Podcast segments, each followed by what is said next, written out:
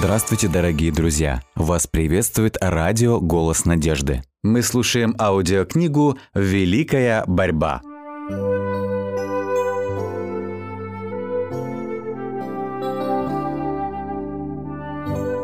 Глава 15. Библия и французская революция.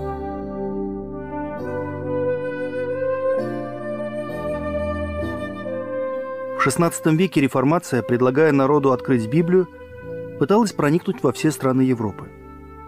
Некоторые государства с радостью приветствовали ее как желанную небесную вестницу.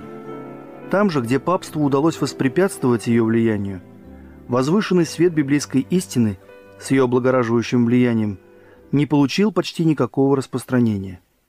Страну, о которой будет идти речь в этой главе, озарил свет истины, но тьма не отступила перед ним. В течение целых столетий шло противоборство этих двух сил. Наконец восторжествовало зло, и небесная истина была отвергнута. Суд же состоит в том, что свет пришел в мир – но люди более возлюбили тьму, нежели свет. И этот народ вынужден был пожать плоды того пути, который избрал. Удерживающая сила Духа Божьего была отнята от народа, который отверг дар его благодати. Бог допустил, чтобы зло созрело, и весь мир увидел последствия своевольного отвержения света. Война против Библии во Франции, длившаяся на протяжении целых столетий, достигла наивысшей точки во время революции. Такой страшный взрыв явился неизбежным следствием подавления Римом священного писания. Эта война – одна из самых ярких иллюстраций папской политики, показывающая те результаты, которым вело на протяжении более чем тысячи лет все учение Римской Церкви. Подавление священного писания в период папского владычества было предсказано пророками – и Иоанн в книге Откровения также говорит об ужасных последствиях господства человека греха, особенно сильно сказавшихся на Франции. Ангел Господень предрек. «Они будут попирать святой город 42 месяца, и дам двум свидетелям моим, и они будут пророчествовать 1260 дней, будучи обличены во вретище. И когда кончат они свидетельство свое, зверь, выходящий из бездны, сразится с ними, и победит их, и убьет их, и трупы их оставит на улице великого города, который духовно называется Содом и Египет, где и Господь наш распят. И живущие на земле будут радоваться всему и веселиться, и пошлют дары друг другу, потому что два пророка сии мучили живущих на земле. Но после трех дней с половиной вошел в них дух жизни от Бога, и они оба стали на ноги свои. Великий страх напал на тех, которые смотрели на них. Книга Откровения, глава 11.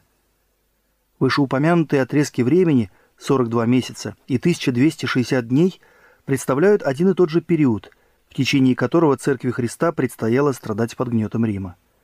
1260 лет папского владычества начались в 538 году и закончились в 1798, когда французская армия вошла в Рим и взяла в плен папу, который потом умер в изгнании. Хотя вскоре избрали нового папу, все же с тех пор папская иерархия никогда больше не достигала прежней власти и силы. Преследование церкви не длилось беспрерывно в течение всех 1260 лет. Господь, по милости к своему народу, сократил время огненного испытания. Относительно великой скорби, ожидающей церковь, Спаситель сказал, «И если бы не сократились те дни, то не спаслась бы никакая плоть, но ради избранных сократятся те дни». Влияние реформации привело к тому, что преследования прекратились задолго до 1798 года.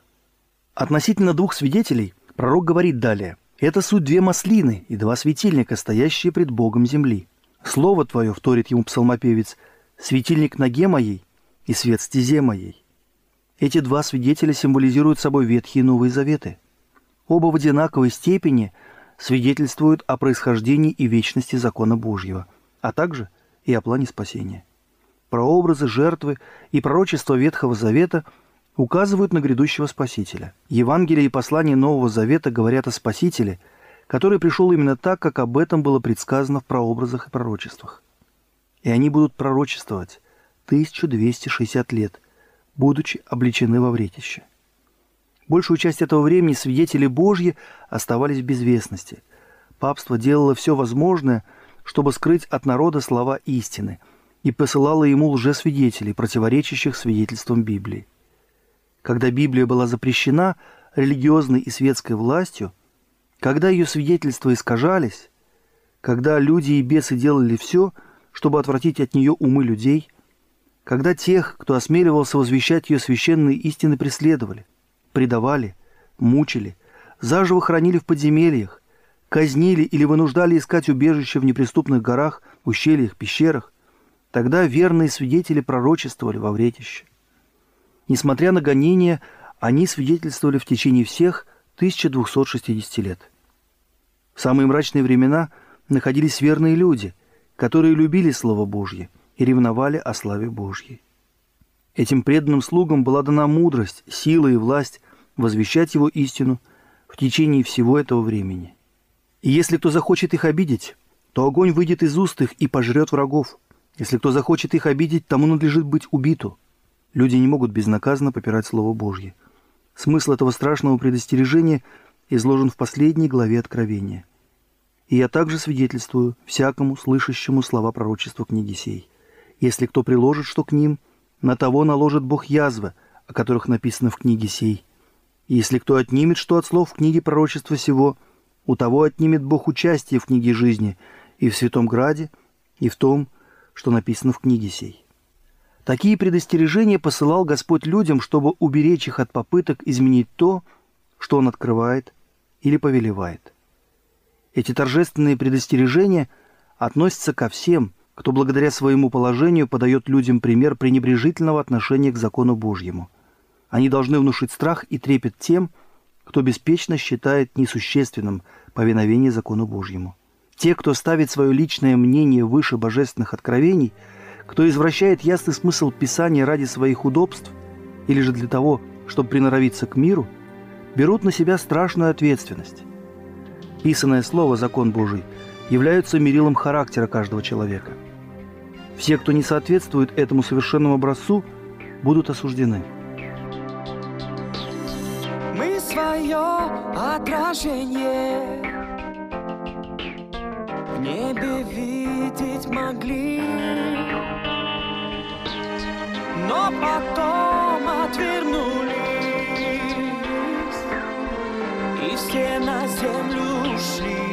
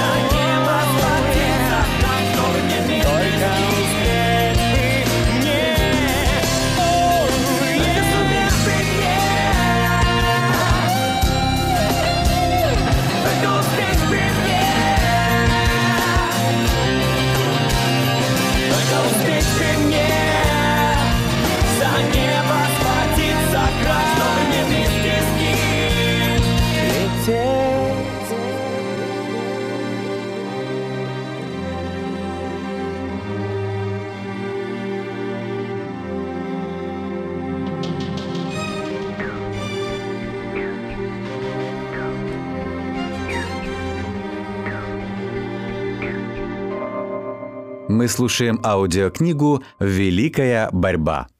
Период времени, в течение которого два свидетеля должны были пророчествовать, облеченные во вретище, закончился в 1798 году.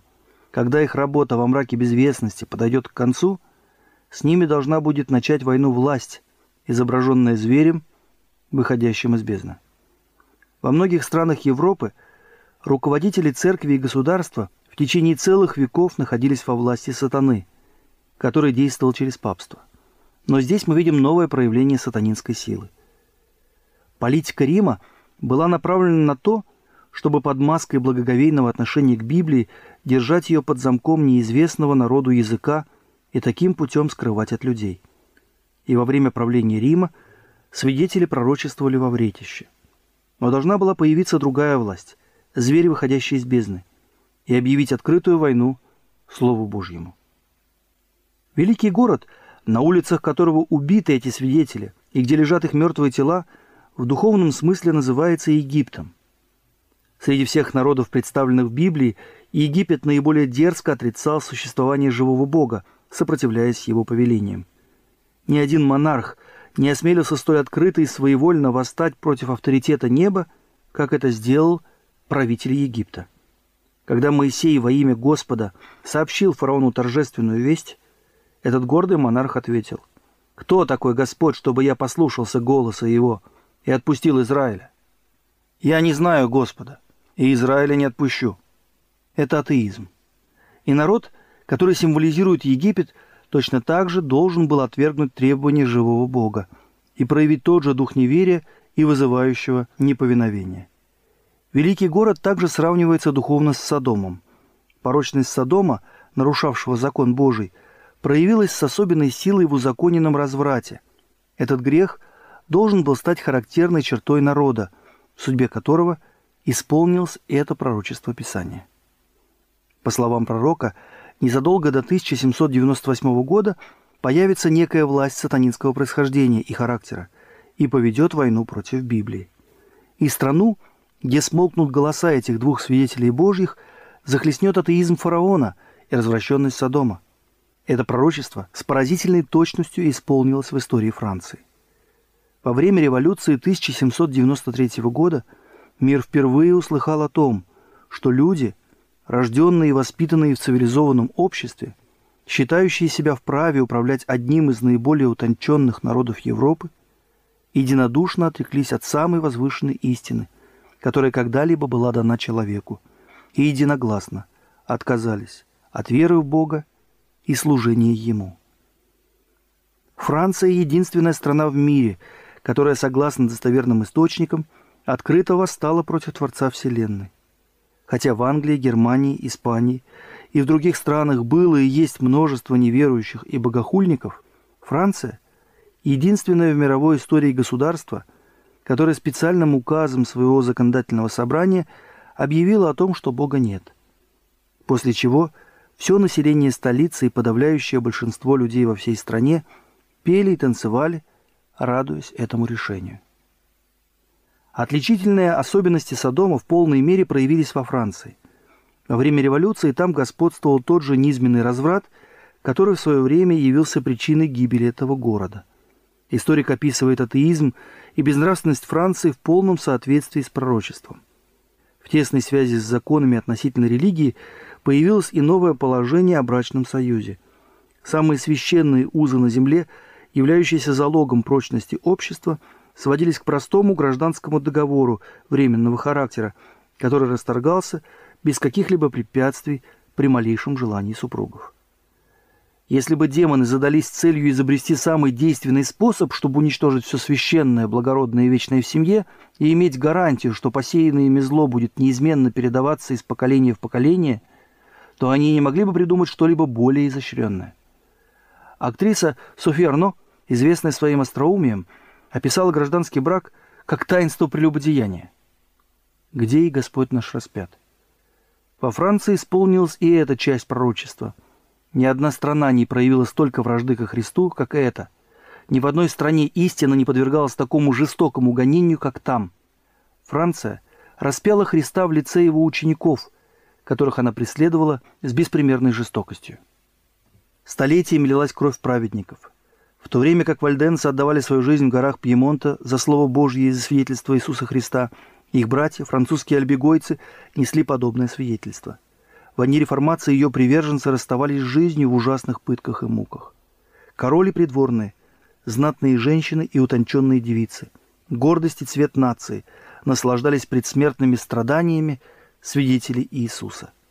Отважные гугеноты, сражаясь за самые священные права человека, проливали кровь в ожесточенных битвах. Протестанты были объявлены вне закона. За их головы назначалась определенная цена. На них охотились, как на диких зверей. Церковь в пустыне, немногочисленные потомки древних христиан, которые нашли себе убежище в горах на юге страны и сумели сохранить веру своих отцов, все еще оставались во Франции в XVIII веке.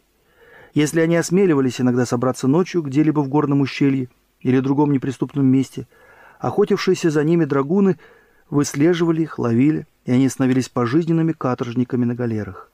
Лучших, благороднейших и образованнейших сыновей и дочерей Франции подвергали ужасным пыткам и заковывали в цепи вместе с ворами и убийцами. Кое-кто удостаивался более счастливой участи. Их, беззащитных и беспомощных, хладнокровно убивали, когда они молились, стоя на коленях. Сотни стариков, беззащитных женщин и невинных детей были убиты во время богослужений. И часто, пробираясь сквозь горные ущелья и леса, где они обычно собирались, через каждые четыре шага можно было увидеть трупы убитых и подвешенных на деревьях людей. Страна, опустошенная мечом, секирой, кострами, на которых сжигались еретики, была превращена в огромную пустыню.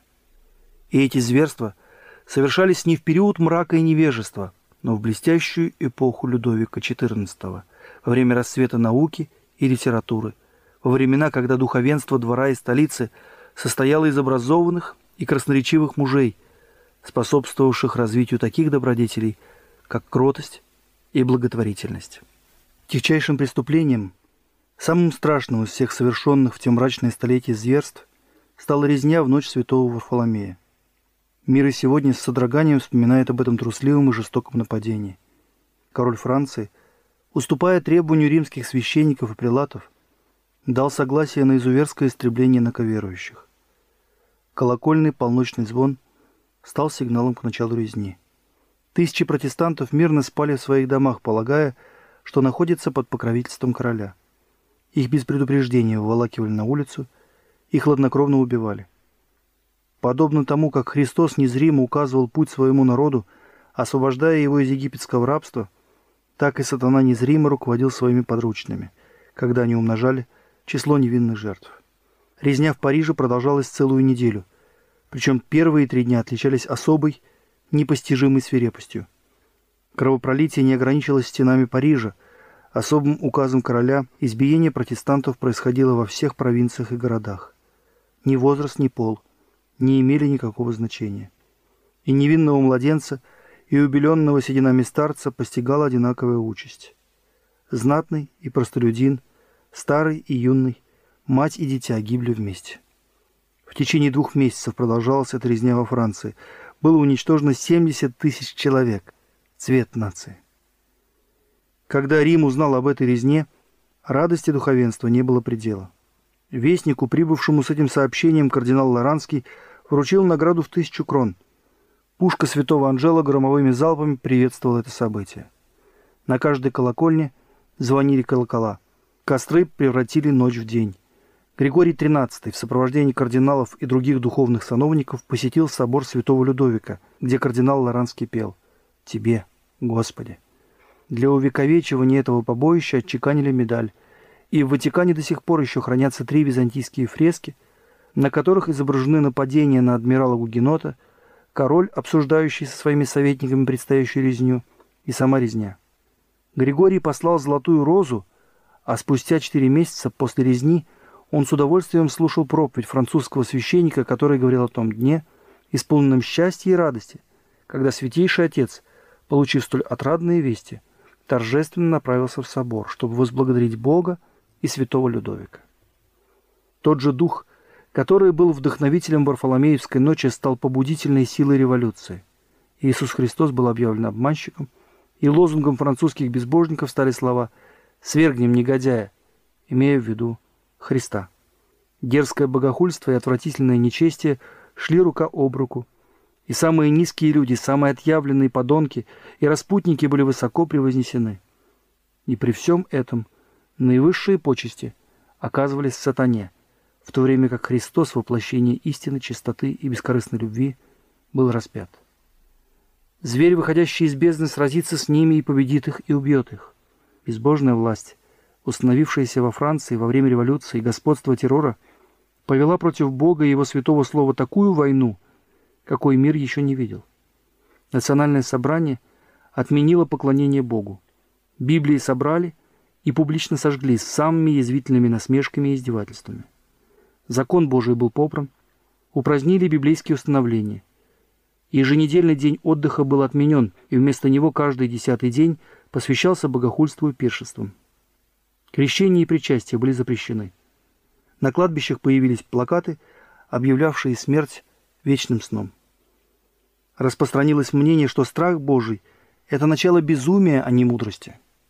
Всякое религиозное суждение было запрещено, кроме служения свободе и стране. Епископ Парижа был вынужден играть главную роль в самом низком и скандальном фарсе, который когда-либо разыгрывался от имени целой нации.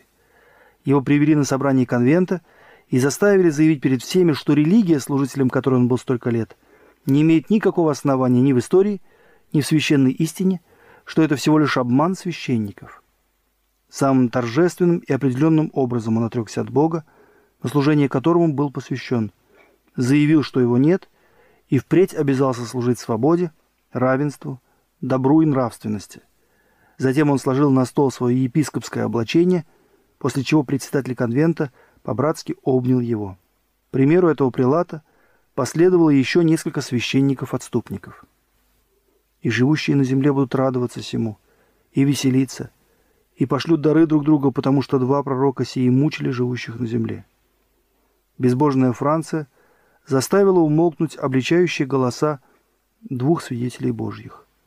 Слово «истина» лежало мертвым на ее улицах, и все ненавидящие ограничений и требований закона Божьего ликовали. Люди открыто бросали вызов небесному царю. Подобно грешникам древности они кричали «Как узнает Бог?» И есть ли ведение у Вышнего. С богохульной дерзостью, какую трудно даже представить себе, один из жрецов нового порядка сказал, «Бог, если ты существуешь, отомсти за свое поносимое имя. Я бросаю тебе вызов. Ты молчишь? Ты не осмеливаешься ответить громовым раскатом? Кто же после этого поверит в твое существование? Разве это не отголосок требований фараона? Кто такой Господь, чтобы я послушался голоса его? Я не знаю Господа». Сказал безумец в сердце своем, нет Бога. И Господь говорит относительно хулителей истины. Их безумие обнаружится пред всеми. Прошло совсем немного времени после того, как Франция отказалась служить живому Богу, высокому и превознесенному, живущему вовек. И страна в скором времени докатилась до самого низкопробного идолослужения, поклоняясь богине разума в лице некой распутной женщины – и все это совершали наивысшие круги светской и законодательной власти перед депутатами Ассамблеи.